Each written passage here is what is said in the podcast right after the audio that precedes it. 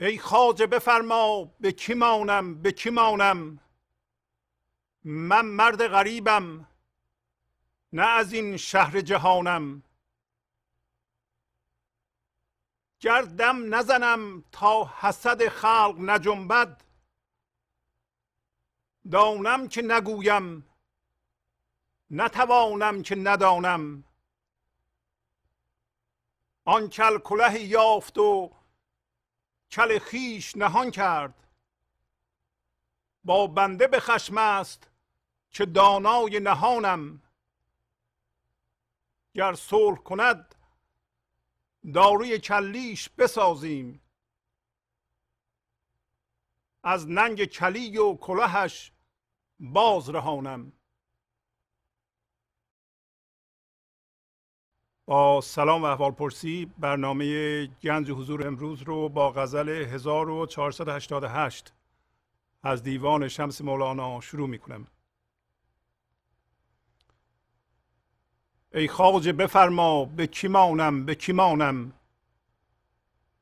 من مرد غریبم نه از این شهر جهانم.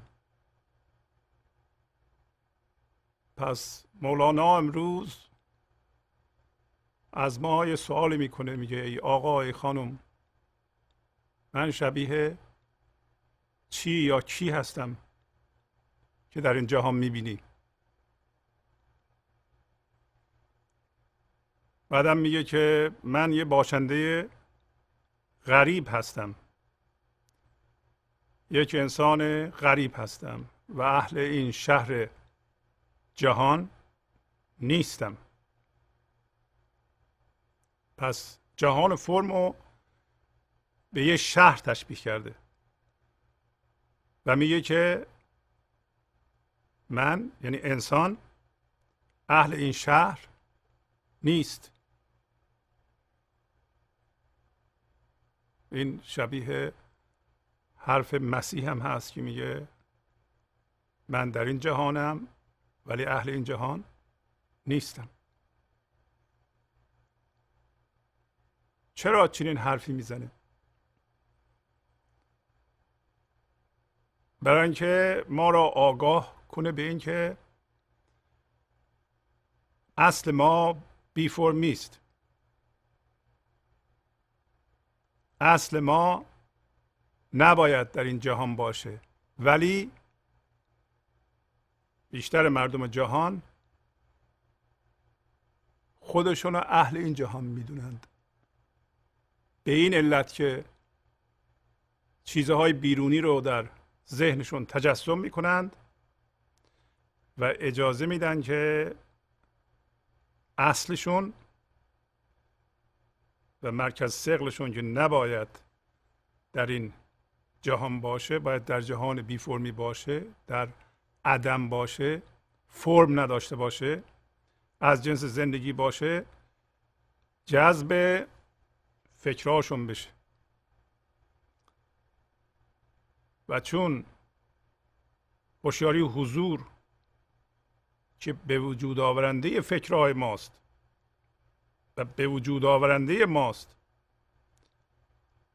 جذب ذهن شد یک باشنده تولید می‌کنه که به نظر میاد از جنس جسمه از جنس چیزه مثل چیزهای دیگه. فکر و نتیجه اعمال آن به فیزیک ما یعنی به بدن ما که هیجان باشه از جنس چیزه از جنس فرمه هر فکری فرم داره یه الگو داره. گرچه در بیرون دیده نمیشه. پس بنابراین بیشتر مردم خودشونو تبدیل کردن به چیز به فرم. بنابراین اهل این جهان هستند. گرچه که بعضی اوقات ما لیبل هایی به خودمون میچسبونیم میگیم مثلا 20 سال من کار معنوی می‌کنم. بسیار انسان معنوی یا مذهبی هستم. ولی این تا موقعی است که یه اتفاق ناموافق براشون نیفتاده. اتفاق ناموافق اینه که اتفاق بیفته که چیزی که اینا باش هم هویت شدند و خودشون رو می‌دونند از دست بده یعنی به ضرری بهشون بخوره. در اون موقع اون الگوهای فکری پیش ساخته شرطی شده فعال میشند و هیجان خشم یا ترس بهشون دست میده به طوری که یک گفتاری یک قضاوتی در ذهنشون بلند میشه همونطور که هر لحظه بلند میشه. و خودشونو در اون الگوی فکری و در اون خشم و ترس یا هر هیجان دیگه اینجا اسمشو گذاشته حسادت گم می‌کنند. پس بنابراین معلوم میشه که این معنوی بودن و یا مذهبی بودن یا هرچی اسم شما خود روی خودتون می‌ذارید باید تست بشه باید امتحان بشه. بر هرچی که میلرزی میدان که همان ارزی.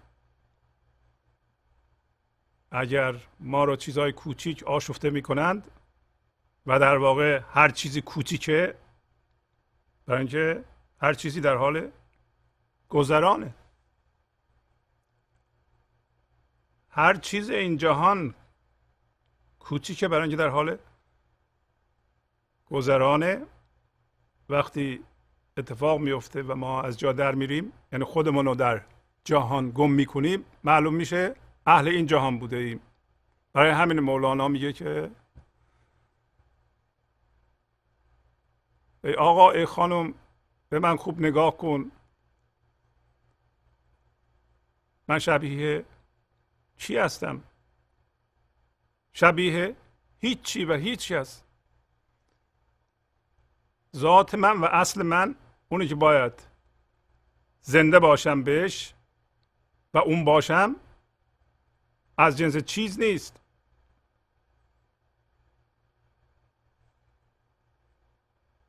و اگر دیدیم از جنس چیز هستیم یادمون بیاد که ما باید خودمون رو از این چیزها جدا کنیم و برگردیم. برگردیم به اون جایی که هستیم. و برای این کار باید با این لحظه موازی بشیم. اصل ما با این لحظه و فضای پذیرش این لحظه یکیه. به محض اینکه این لحظه رو بپذیرید خودتون میشین. به محض اینکه با این لحظه یا اتفاق این لحظه یا با فرم این لحظه فکر این این لحظه یعنی فکری که این لحظه در ذهنتون پدید میاد به جنگید یا در تصرف الگوهای پیش ساخته شرطی شده قبلی باشید از اصلتون یعنی از این لحظه خارج شده اید و خودتون رو اهل این جهان کرده اید. و اگر اهل این جهان باشید از جنس حسادت هستید.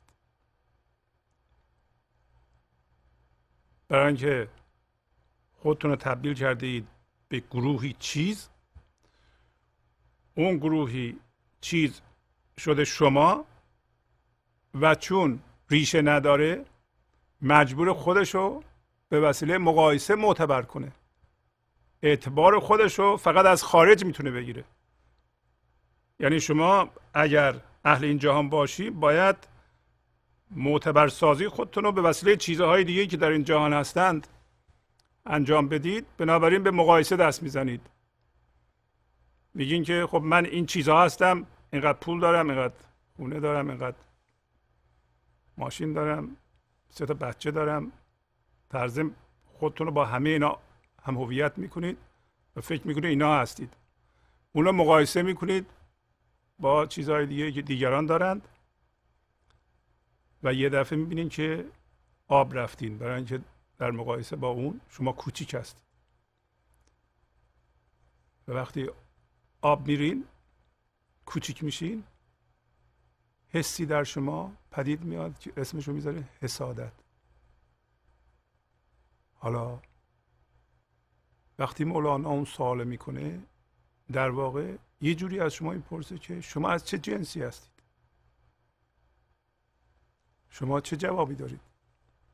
شما از چه جنسی هستید؟ حقیقت شما از چه جنسیه؟ از جنس فراوانی هستید. از جنس سپاس هستید سپاسگزاری هستید.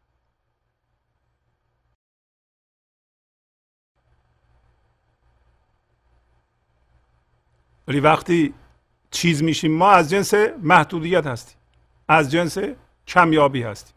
چون از جنس کمیابی هستیم باید در ما هیجان منفی خشم و ترس و چیزهای دیگه که مجموعهش رو می‌ذاره حسادت.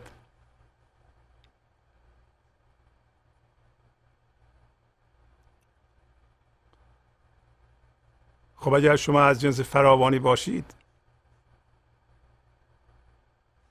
فراوانی خودشو نشون میده. وقتی ما می‌خوایم چیزی به دست بیاریم چیز مادی. باید اینو بدونیم که این چیز مادی از ما باید خلق بشه. شما فرض کنید که هدف مادی چند میلیون دلار پول دارید. خونه بزرگ دارید نمی‌دونم اتومبیل فلان دارید. یه مقام اجتماعی دارید. مثلا دیگه. اینطوری نیست که این چند میلیون دلار اونجا باشه شما بریم بهش برسید. و شما هم یه تصویر ذهنی هستین یه باشنده جسمی هستین که راه میرید به اون چیزی که می‌خوایم بهش می‌رسید. نه.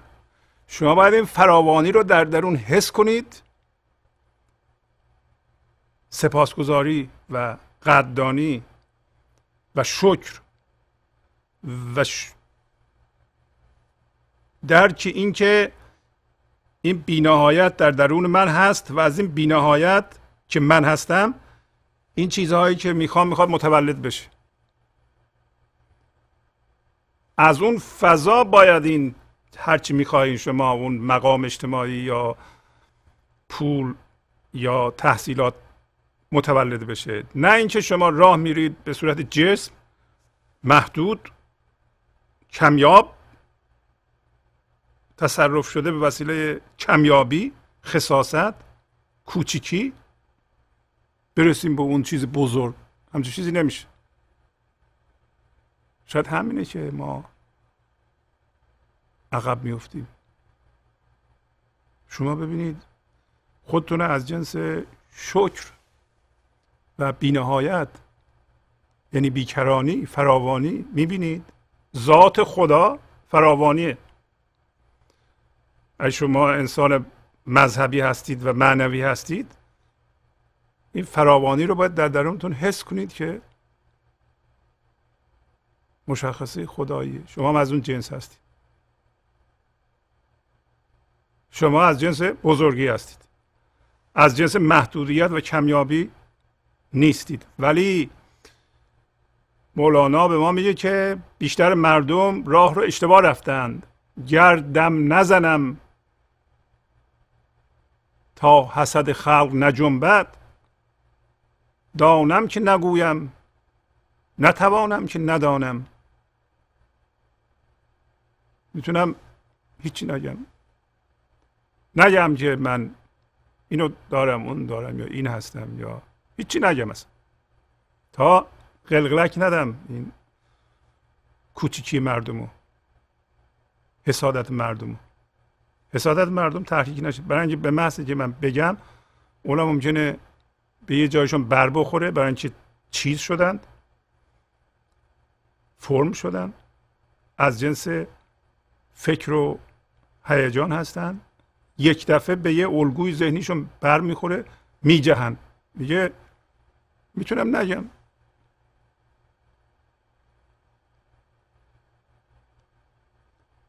می‌تونم نگم. ولی نمی‌تونم که ندونم. ندونم در اینجا. همون دانستنی همون شناختی است که فراتر از شناخت مفهومی ذهنی است یعنی شما درباره فراوانی و یا شکر و یا خدا و یا اصلتون نمی‌دونید. دربارهش نمی‌دونید. خودشید. خود فراوانی هستید. خود شادی هستید. خود عشق هستید.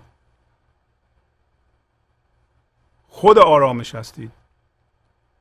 خود زیبایی هستید.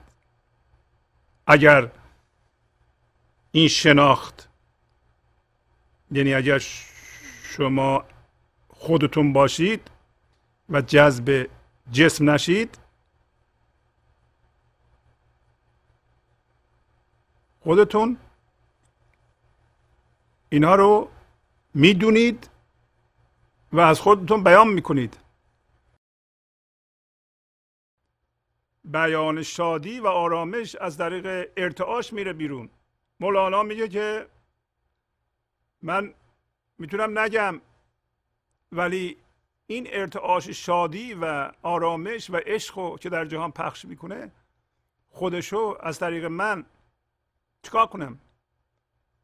نمی‌تونم که ندونم. برای اینکه اگه من اصلم باشم این دانستن طبیعیه و خداییه و اصیله و خود منه. من که نمی‌تونم خودم نباشم. معنیش چی هست؟ معنیش این است که هر کسی باید روی خودش کار کنه. تا بدونه. تا این چیزها در رو زنده بشه. هیچ علاج دیگه ما نداریم.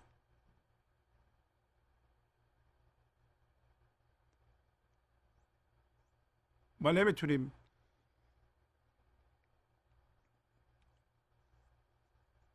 مردم که همویت شدن با چیزها و حس کمیابی می‌کنند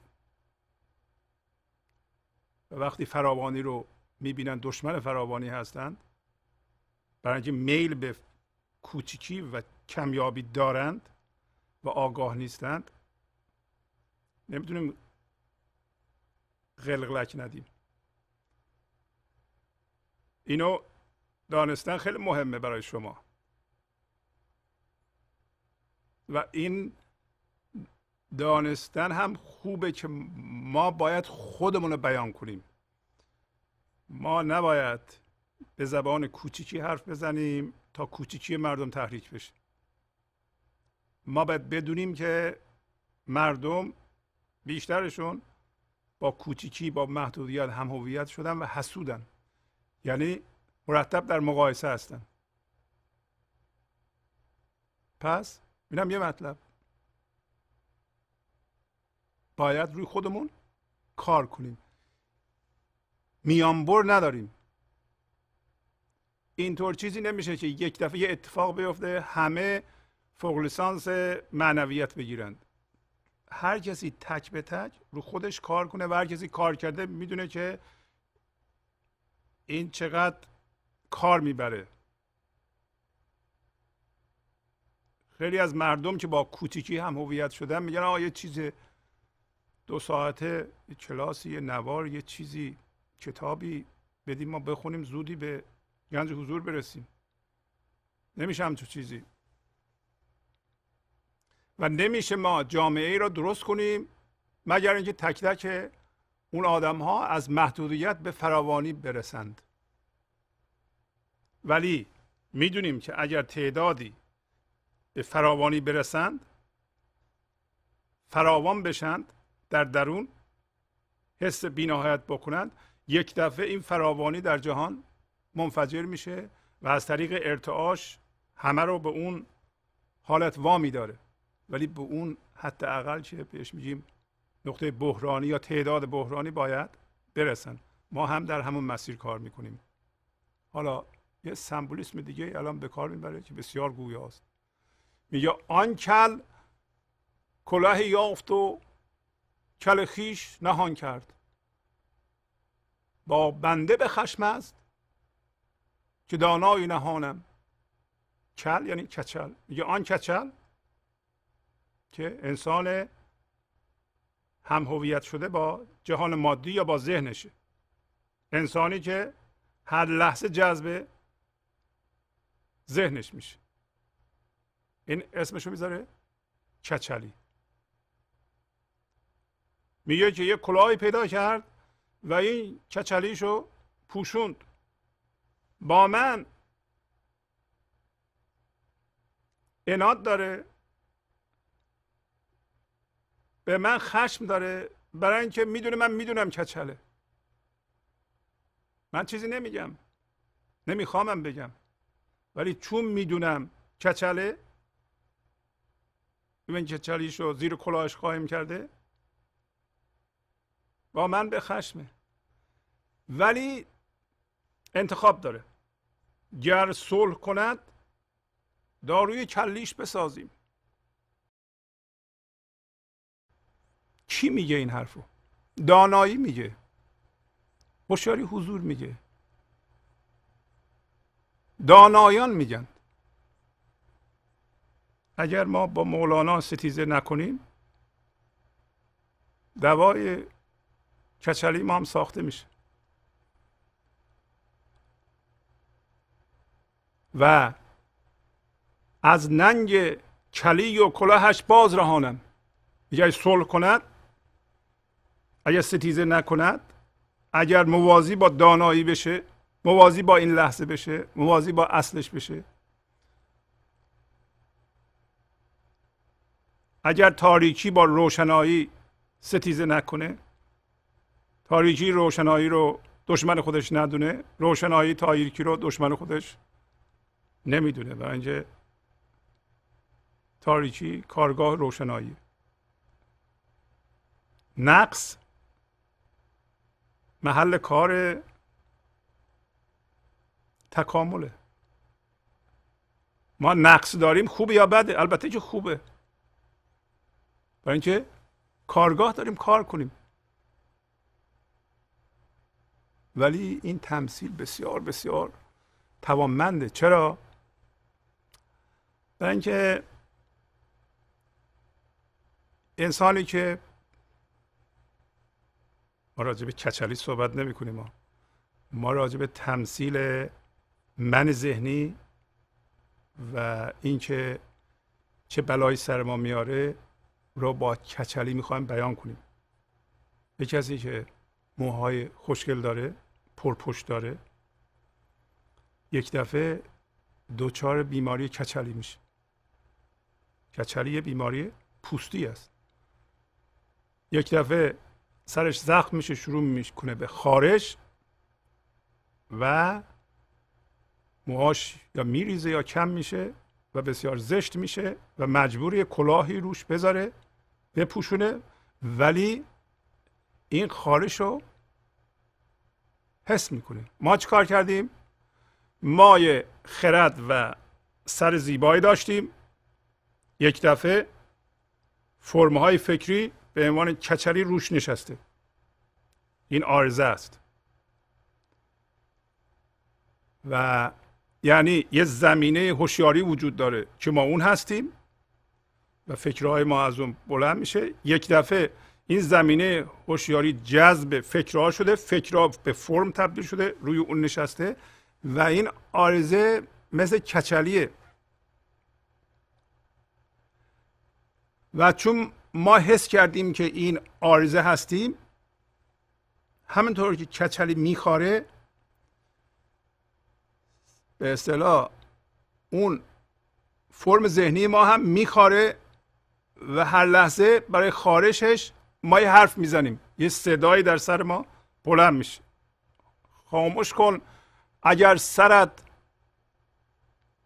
خارش نطخ می‌دهد هست برای جد تو صبر گزیده شانه ای این شعر رو داشتیم قبلا. میگه خاموش کن. اگه خاموش کنیم یعنی داریم صلح می‌کنیم. اگر مدتی این سر رو نخارونیم خودش خوب میشه. یعنی مدتی این حرف ها در سر ما نپره. هر لحظه به یه قضاوت مشغول نباشیم. هر لحظه و این لحظه یه قضاوتی انرژی ما رو جذب نکنه و ما با یه چیزی ستیزه نکنیم. در این صورت خاموش میشه. خاموش کن. اگر سرت خارش و نطق می‌دهد یعنی سرت کچل خارش و نطق میده و میخاره و یه دفعه تو یه چیزی میگی. پس معلوم میشه. میل به خارش سر کچل شبیه میل ما به گفتنه. هیچ چیزی بیشتر از سکوت شبیه اصل ما نیست. هرچی بیشتر میگیم مولانا میگه هرچی بیشتر میگیم بیشتر میگیم. کچلی ما بدتر میشه. احتمال کن احتمال زندیشه ها. فکر شیر و گور دلها بیشه ها. احتماها بر دواها سرور است. زان که خاریدن فزونی گر است. احتمال اصل دوا آمد یقین. احتمال کن قوت جان را ببین. احتمال یعنی پرهیز. در اونجا گفت که هست برای جهد تو اگر سرتو میخاره و نمی‌تونی جلوی خارش رو بکنی برای موهای تو می‌خوای روغن بزنی صبر یک شانه قشنگی است گزیده شانه است. در اینجا میگه پرهیز کن احتمال کن. احتمال اندیشه ها از کدوم اندیشه ها اندیشه ای که هر اندیشه ای که شما باش هم هویت میشین. هر اندیشه ای که در سرت برمیخیزه و یک قضاوتی رو حمل می‌کنه و شما با این قضاوت یه چیزی میگید و یه هیجانی در تو بلند میشه و این هیجان و فکر رو تصرف می‌کنه. شما خودتو درش گم می‌کنی. الان میگه از اون پرهیز کن. تو می‌خوای خوب بشی احتمال کن. مثل میگه فکر شبیه ترکیب شیر و گورخره شیر فکر و گورخر معنا. گنج حضور. دلها بیشه ها دل تو مثل جنگله و این شیر فکر داره معنای حضور و زندگی رو داره می‌خوره هر لحظه. شما آگاه هستی به این موضوع؟ میگه احتمال پرهیز از همه دواها برتره. احتمال بر دواها سرور است. دوای ما چیه؟ دوای ما اینه یه روغن یه فکر دیگه بزنیم. الان یه فکر میاد یه قضاوت میاد. برای دفاع کنیم از اون حالت از کچلی من کلا گذاشتیم. یه حرف دیگه می‌زنیم یه حرف دیگه می‌زنیم یه حرف دیگه می‌زنیم. احتمال میگه از همه این دواها بهتره. پرهیز از همه دواها بهتره. زانچه خاریدن فزونی گر است. اگر شما کچلی رو بیشتر بخارونی بیشتر میخاره بدتر میشه. پس این کچلی ما که هر لحظه حس خارش گفتن به ما دست میده و هی میگیم هی میگیم هی میگیم بازم میگیم. خارش سر کچل ماست. باید پرهیز کنیم. باید نگیم. برای وقتی میخارونیم وقتی زیاد میگیم بدتر میشه.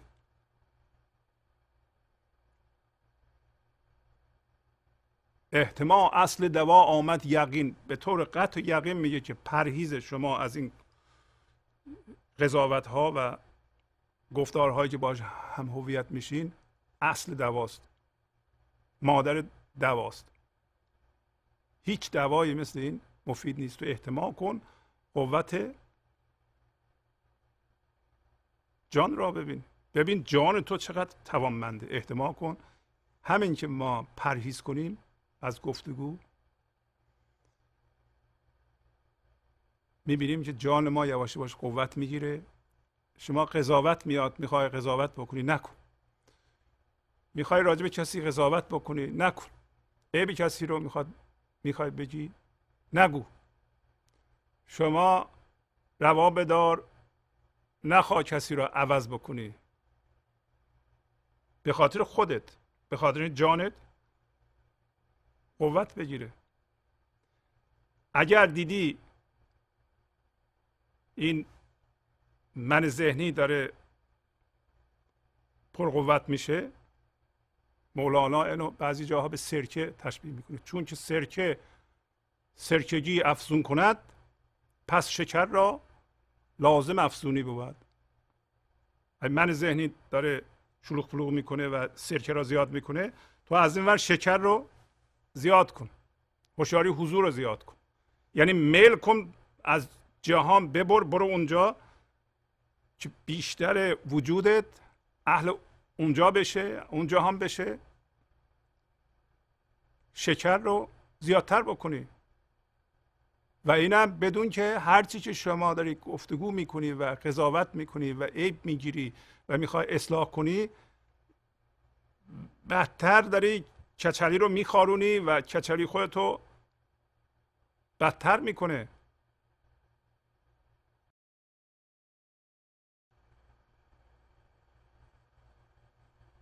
چون خدا خواهد که پرده کس درد میلشن در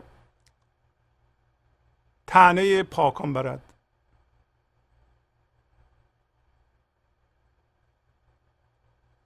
و چون خدا خواهد که پوشد عیب کس کم زند در عیب معیوبان نفس. چون خدا خواهد که من یاری کند میل ما را جانب زاری کند. چقدر قشنگه. باید با طلا بنویسیم. این سه تا ما کچلیمون رو خوب کنیم. تا خارش نطق نده. شما میگه اگه خدا بخواد پرده کسی رو بدره یادمان باشه. ما پر از پرده هستیم که نمی‌خوایم دریده بشه ما کچلیمون رو زیر کلاه قایم کردیم. مولانا داره حقیقتا راهنمایی می‌کنه. اگه ما گوش بدیم همین دوای خوبی است. میگه اگر خدا بخواد وقتی خدا بخواد پرده کسی رو بدره میل تنه زدن و ایراد گرفتن در دل اون شخص میاندازه از پاکان. چرا؟ اگر ما بیاییم از چند حال بیشتر نیست. شما یا از پاکان ایراد می‌گیرید تنه به پاکان می‌زنید.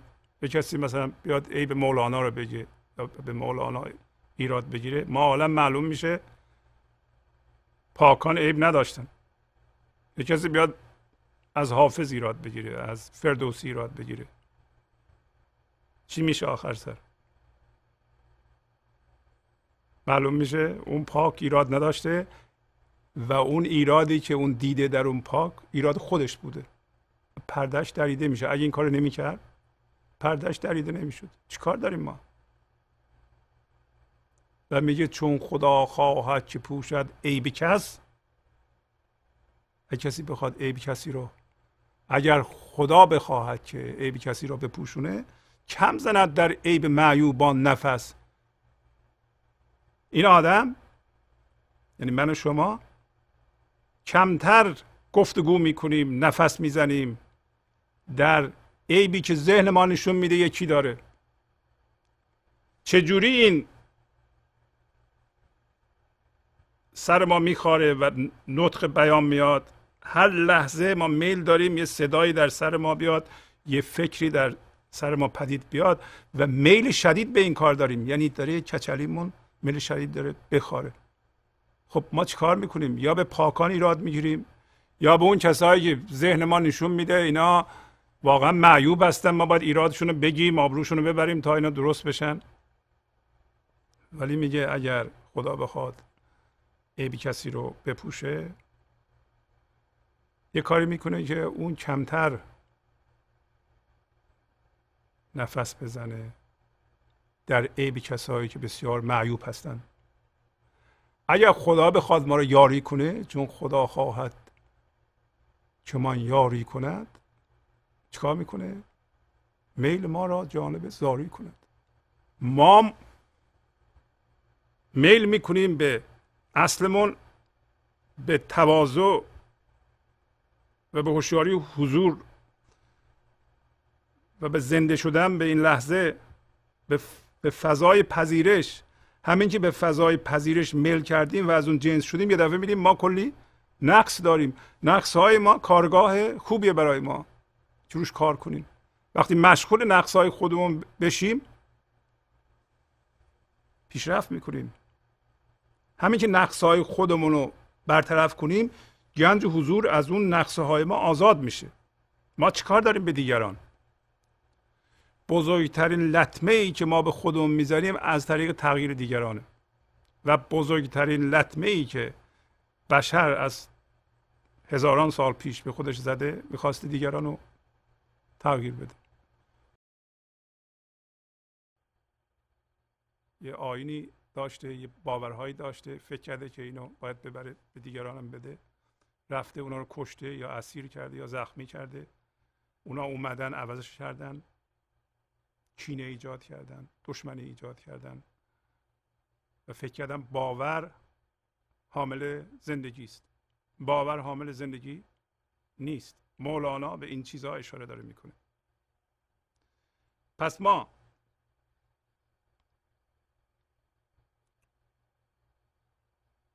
اگر فکر می‌کنیم کچلی داریم و کلاهی پیدا کرده ایم و کچلی رو زیر اون قایم کرده ایم و بیشتر اوقات این کلاه ما رول های ماست. رول هایی که جامعه به ما داده مثل پدر مادر.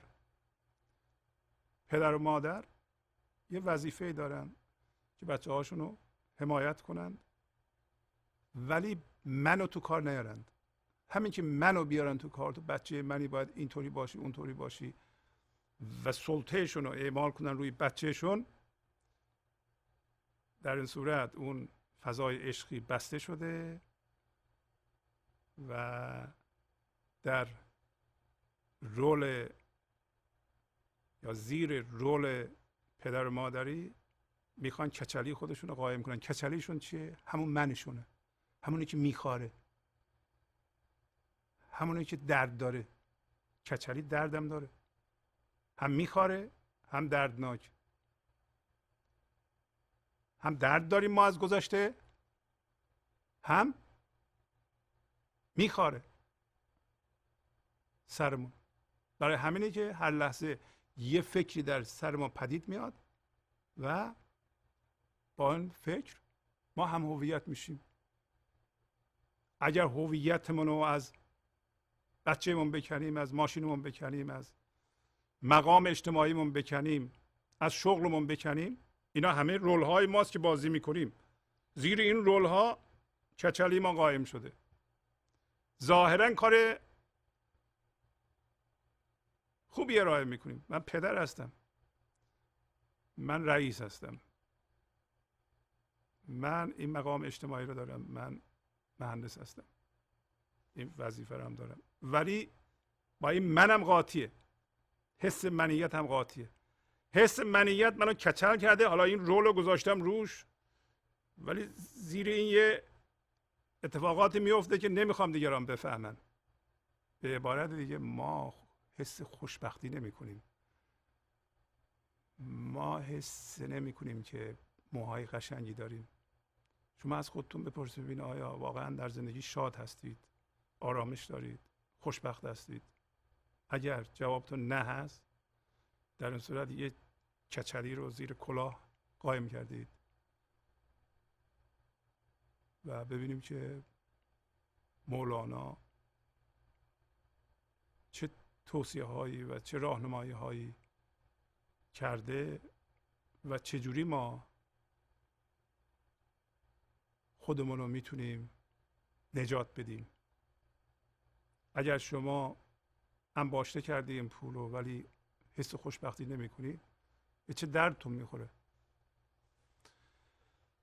اگر شما حس فراوانی در درون نمی کنید و حس سپاس و شکر نمی کنید در درون و از اون جنس نیستید نمی‌تونید از پولتون استفاده کنید. روا نمیدارید که به خودتون خرج کنید.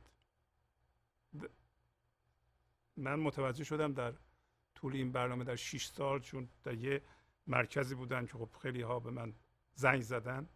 متوجه شدم که این حس ناکافی بودن و حس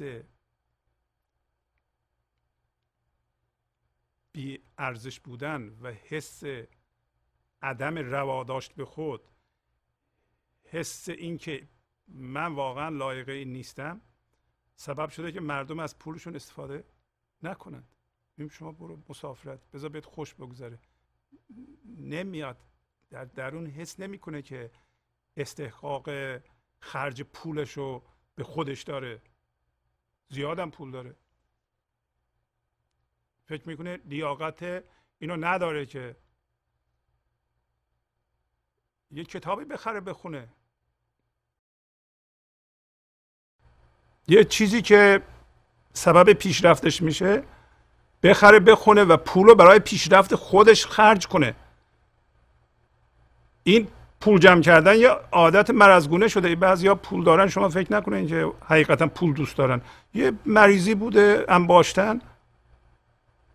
خب انباشتن دیگه. نمی‌دونن که برای چی انباشتن.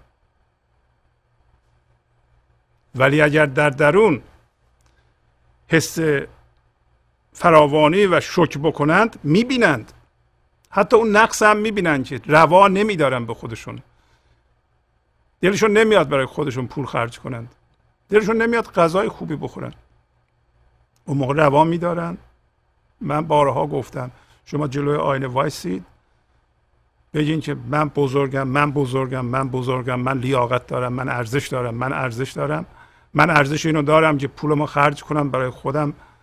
پیشرفت کنم. پولم برای پیشرفت خودم خرج کنم. لایق این هستم. لایق این روزی صد بار بگید. یواش یواش جا بیفته. وقتی جا بیفته اون حس ناکافی بودن از دست میده. یکی از مشخصات من ذهنی که در هسته مرکزی من ذهنی قرار داره این کچلی قرار داره حس ناکافی بودن برای همینه که ما هی می‌خوایم و اون حرف زدن ها هم بیشتر برای تعمیر و نگهداری خودمونه. چون من ذهنی ریشه نداره هی آسیب می‌بینه. بیشتر صحبت های روزانه ما اگه دقت کنید خواهید دید که برای تعمیر و نگهداری خودمونه. برای اینکه یه کسی اومده یه چیزی گفته یه چیزی دیدیم در بیرون. یه ذره آب رفتیم الان یه چیزهایی به خودمون میگیم یه ذره بزرگ بشیم. چرا اینا همه رها نمی‌کنی؟ برگردی اصلت بشی. در این قسمت یک قصه کوتاه از مصنوی می‌خونیم. همطور که بارها یادآوری کردم تفسیر مصنوی به قلم آقای کریم زمانی بسیار مشروع و زیبا و گویا این قصه ها رو شرح داده سطر به سطر. اگر شما علاقمند به آثار مولانا هستید یه نسخه از اون بگیرید که بتونید این قصه یا قصه های دیگر رو برین از اونجا مطالعه بکنید. اسم قصه است که از دفتر دومه گفتن موسا گوسال پرست را که آن خیال اندیشی و حزم تو کجاست؟ پس موسا به یک گوساله پرست میگه که این بینش خردمندانه تو و توانایی آفرینش خیال که به طور اصیل و ذاتی در تو وجود داره کو این سوال رو می‌کنه. علت این که این قصه ها رو می‌خونم من در این برنامه گنج حضور اینه که این قصه ها حامل درس زندگی است و منطبق میشه با وضعیت ما. صورت قصه به این ترتیبه که موسا که معنی کلمش یعنی از آب گرفته شده که انعکاس روشنایی ایزدی در این جهانه یعنی در صفحه زندگانیه به عبارت دیگه روشنایی حضور میاد به این جهان فرم درست می‌کنه برمیگرده خودش خودشو می‌شناسه. برای این کار فرم لازمه. و این انعکاس نور ایزدی در آب زندگانی اسمش موساست یا اینکه موسا یعنی از آب گرفته شده. وقتی شعا برمیگرده می‌خوره به آب و برمیگرده اون برگشت اسمش موساست.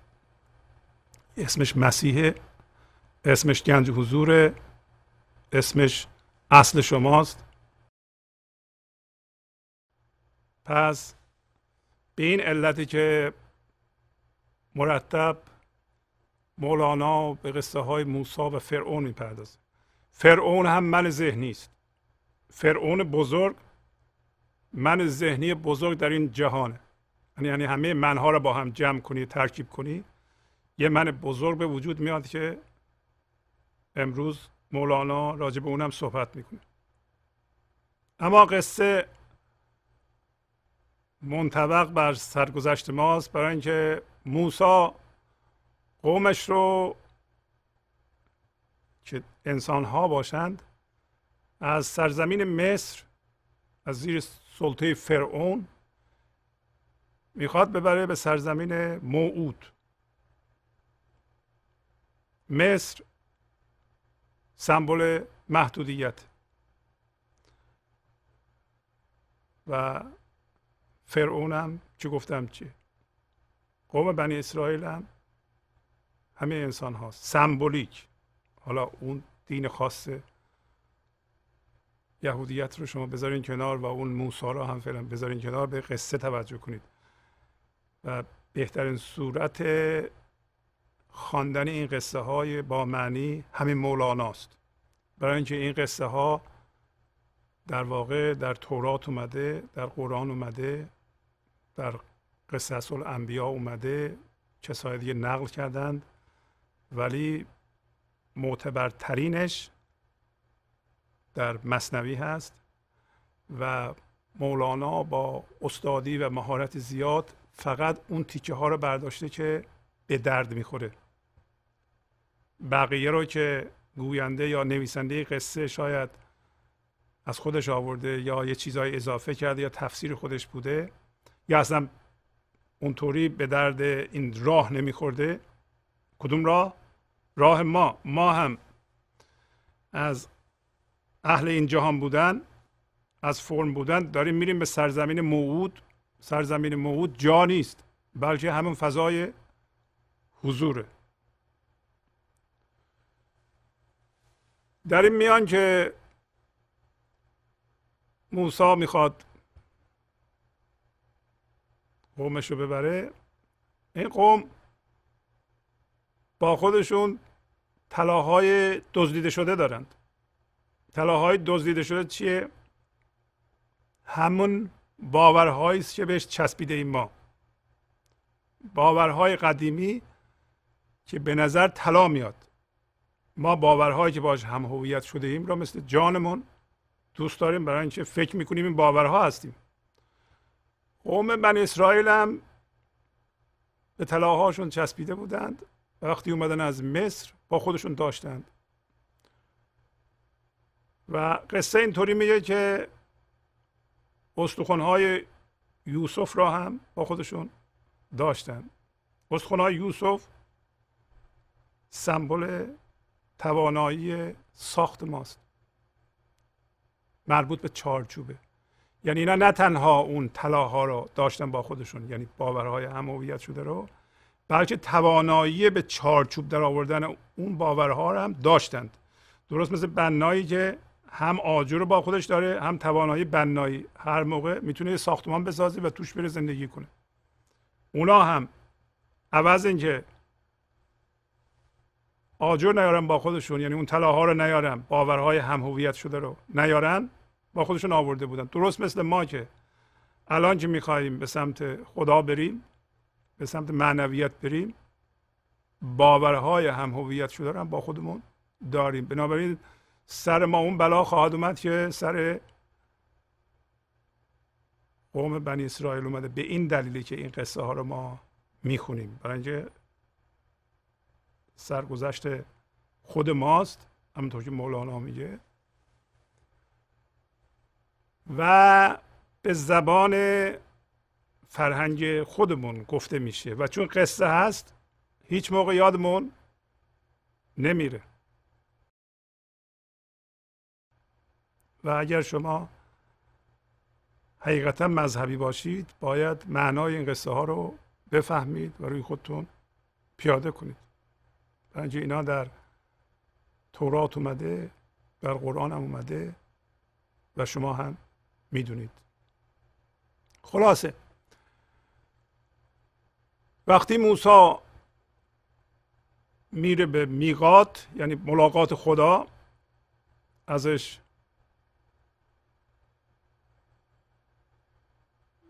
این ده فرمان رو بگیره به قول خودمون امروزی ها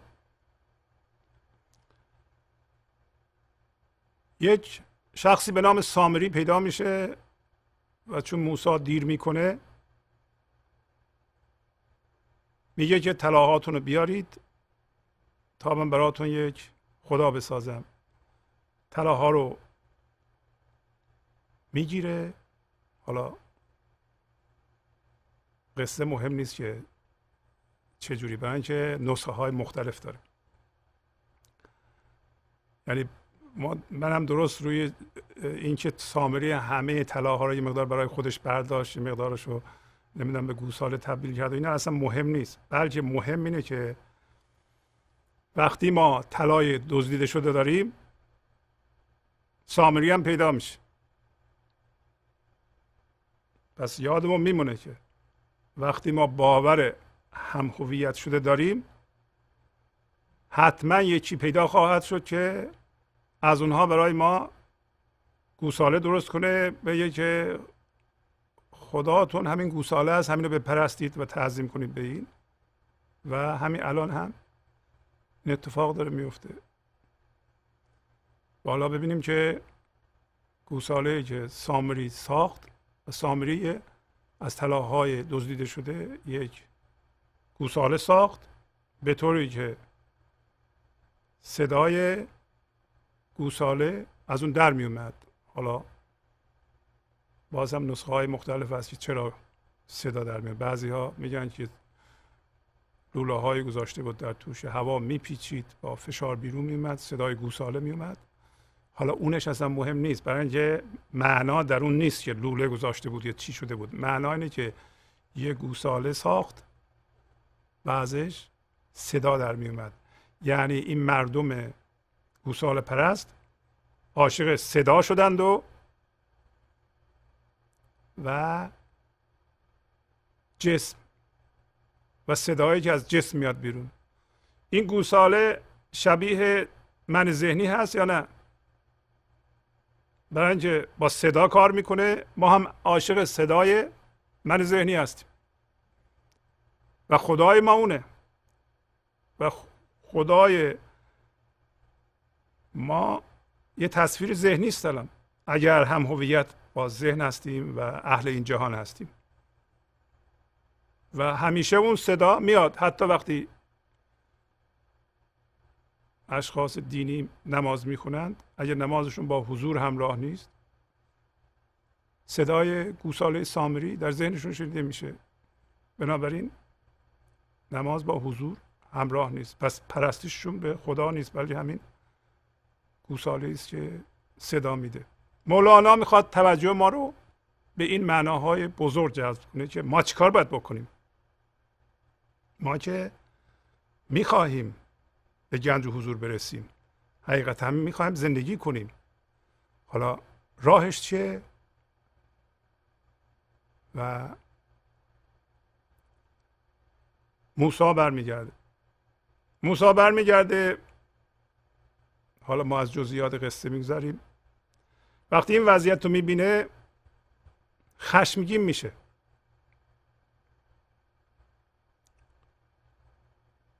ناراحت میشه. این خشمگین شدن و ترسیدن و ناراحت شدن و پرخاش کردن واکنششون دادن از خاصیت های موسایی نیست. یعنی از خاصیت های حضور نیست. بلکه از خاصیت های حضور یعنی مهمترین خاصیت هوشیاری حضور در این جهان عدم واکنشه بی واکنشیه فضای بی واکنشیه فضای بی واکنشی فضای بی عملی نیست. پس بی واکنشی نیست که ما بشینیم اینجا هیچ کاری نکنیم و هر چی شد بپذیریم. نه این نیست. بلکه بیواکنشی یه فضاست. یه فضای حضوره که واکنش نمی‌کنه بلکه کنش می‌کنه. کنشش هم از اون فضای خردمندانه میاد بیرون. حالا موسا این کار رو نکرد. طبق قصه. برای اینکه موسا سامری رو ملامت می‌کنه. حالا چیها رو دیگه رو ملامت می‌کنه با جزئیاتش کاری نداریم فقط از همون چیزهایی که مولانا یاد می‌کنه و به نظر مهم میاد اونها رو من میگم. شما اگه دوست دارید می‌تونید قصه رو به این کاملا بخونید. به حال نتیجه میشه که موسا از فضای خشم عمل می‌کنه و سامری رو نفرین می‌کنه. حالا یادتون باشه موسا قرار بود موسا باشه. ولو اینکه سامری اومده بود گوساله ساخته بود قومش رو گوساله پرست کرده بود. یه قسمت بزرگش گوساله پرست شده بودند قسمت کوچیشش مونده بودند. حالا ولی قرار نبود که موسا از فضای خشم از فضای ترس از فضای واکنش عمل کنه. قرار نبود واکنش نشون بده. ولی نفرین واکنش بود. در نتیجه قصه نشون میده که از اون لوها چیزی نماند و در واقع میشه گفت که اون درس جا نیفتاد و به صورت فرم در آمد در حالی که قصه میگه که از اون لوها چیزی نماند. چیزی نماند یعنی چی؟ یعنی معناش و جانش پرید و فقط پوستش موند.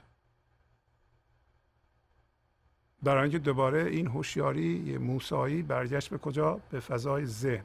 ولی این اتفاق در مورد مسیح نمیفته یه گل دیگه میاد. اینا همش تو مولاناست. یعنی فرض کنید که مدتی میگذره یه یه فرصتی پیش اومده بود. موسا داشت این انسانها رو می‌برد به سرزمین موعود. اونجا خشم غالب شد ذهن غالب شد و آموزش نیمه کاره موند.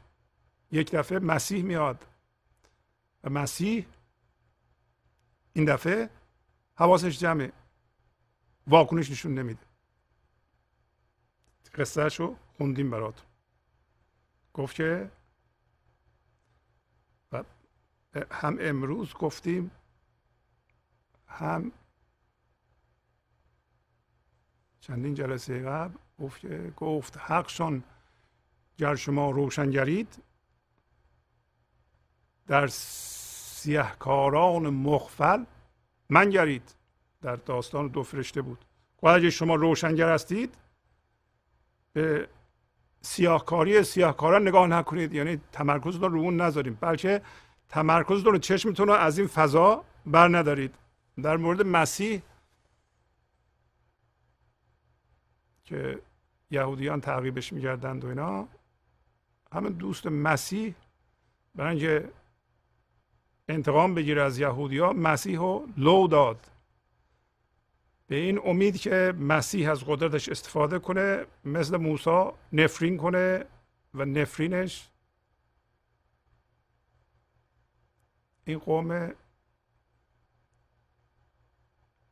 یهودی ها رو که دنبالش بودن و اذیت می‌کردن بگیره. ولی عیسی با وجود این گرفتار شد و روی صلیب رفت نفرین نکرد گفت اینا رو ببخش برای اینکه اینا نمی‌دونن چی کار می‌کنند. اگر واکنش نشون می‌داد نفرین می‌کرد دوباره وارد فضای واکنش می‌شد من ذهنی می‌شد کوچیک می‌شد و مسیح بودن رو از دست می‌داد. دیگه مسیح نبود. این معانی رو تو قصه ها ما پیدا می‌کنیم.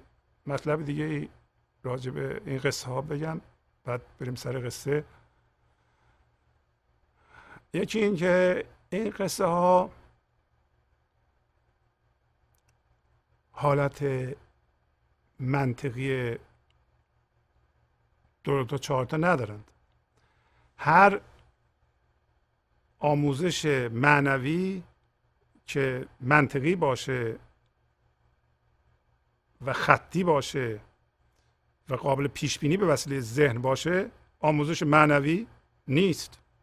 یا آموزش معنوی خوبی نیست.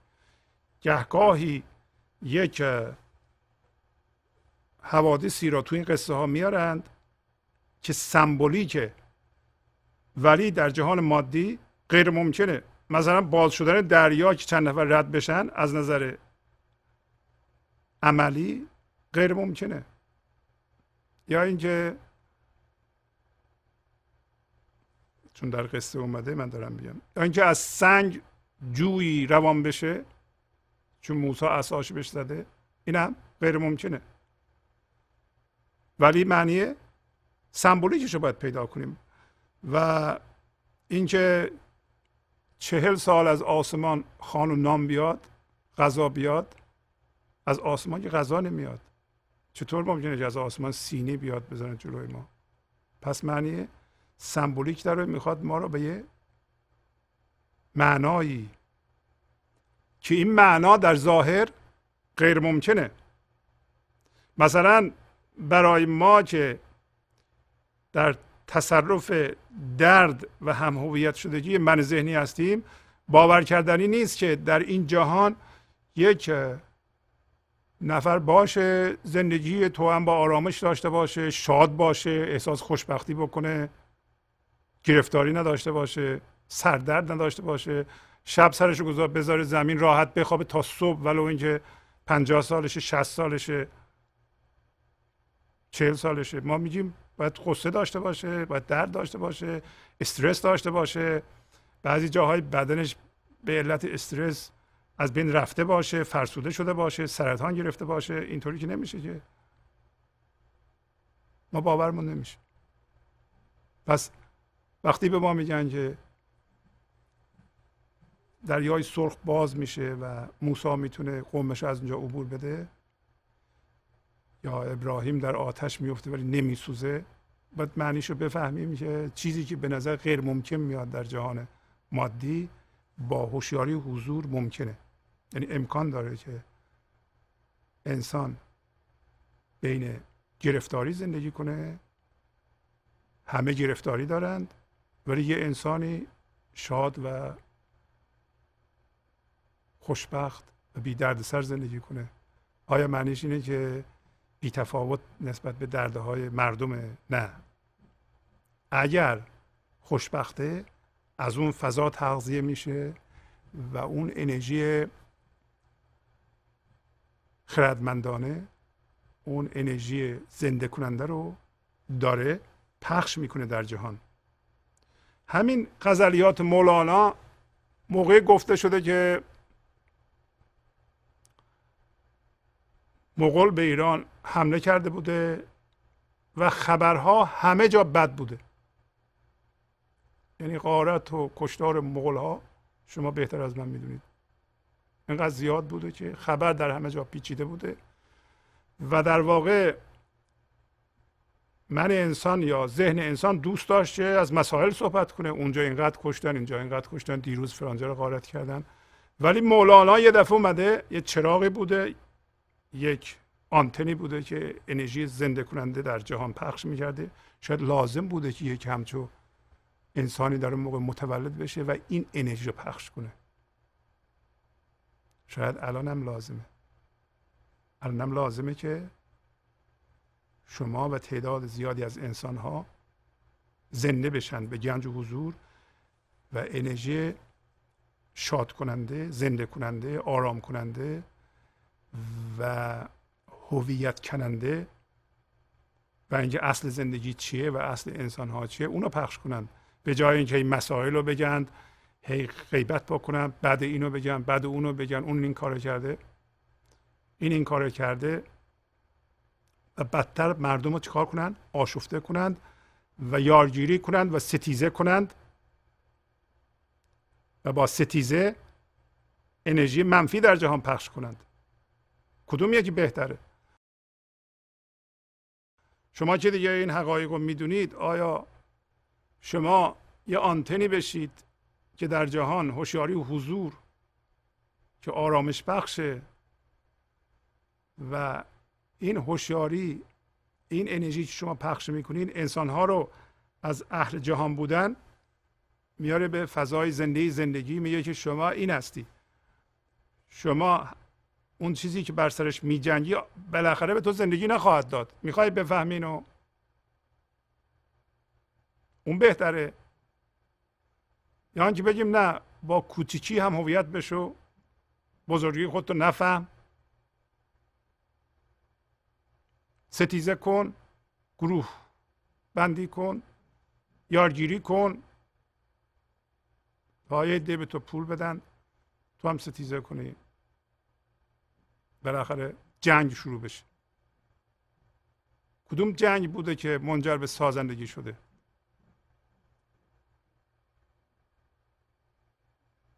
پس یادمون باشه اگر دیدیم یک رویدادهایی در این قصه ها اتفاق میفته که عقل آدمی باور نمی‌کنه سمبولیکه. و بیشترم مربوط به این هست که آیا این من ذهنی که مثل سنگه سفته نرم میشه؟ این ما که در زندان این سفتی هستیم می‌تونیم برگردیم به این فضای حضور. مولانا و بقیه عارفان میگن که بله این امکان داره. میگه گفت موسا با یکی مست خیال کی بدندیش از شقاوت و زلال. موسا به یک نفر که مست خیال بوده آیا شما مست خیال هستید؟ یعنی هر لحظه خیالی در سرتون میاد عاشقانه بغلش می‌کنید جذب اون میشید. و جذب هیجان حاصل از اون میشین. در این صورت مست خیال هستید. کی بدندیش از شقاوت و زلال؟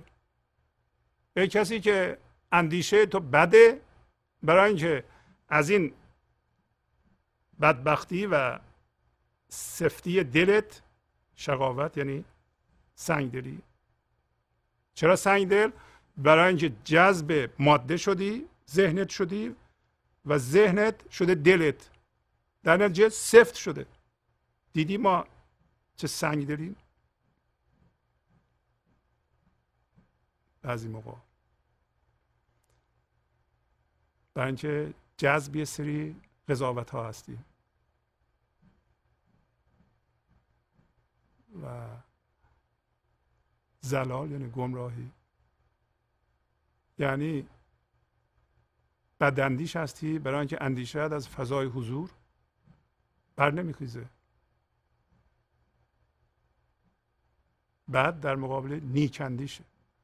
نیک اونه که شما حاضر باشید و اون فضا براتون فکر کنه. اون فضا خودشو بیان کنه در شما. اون موقع نیکندیش میشی.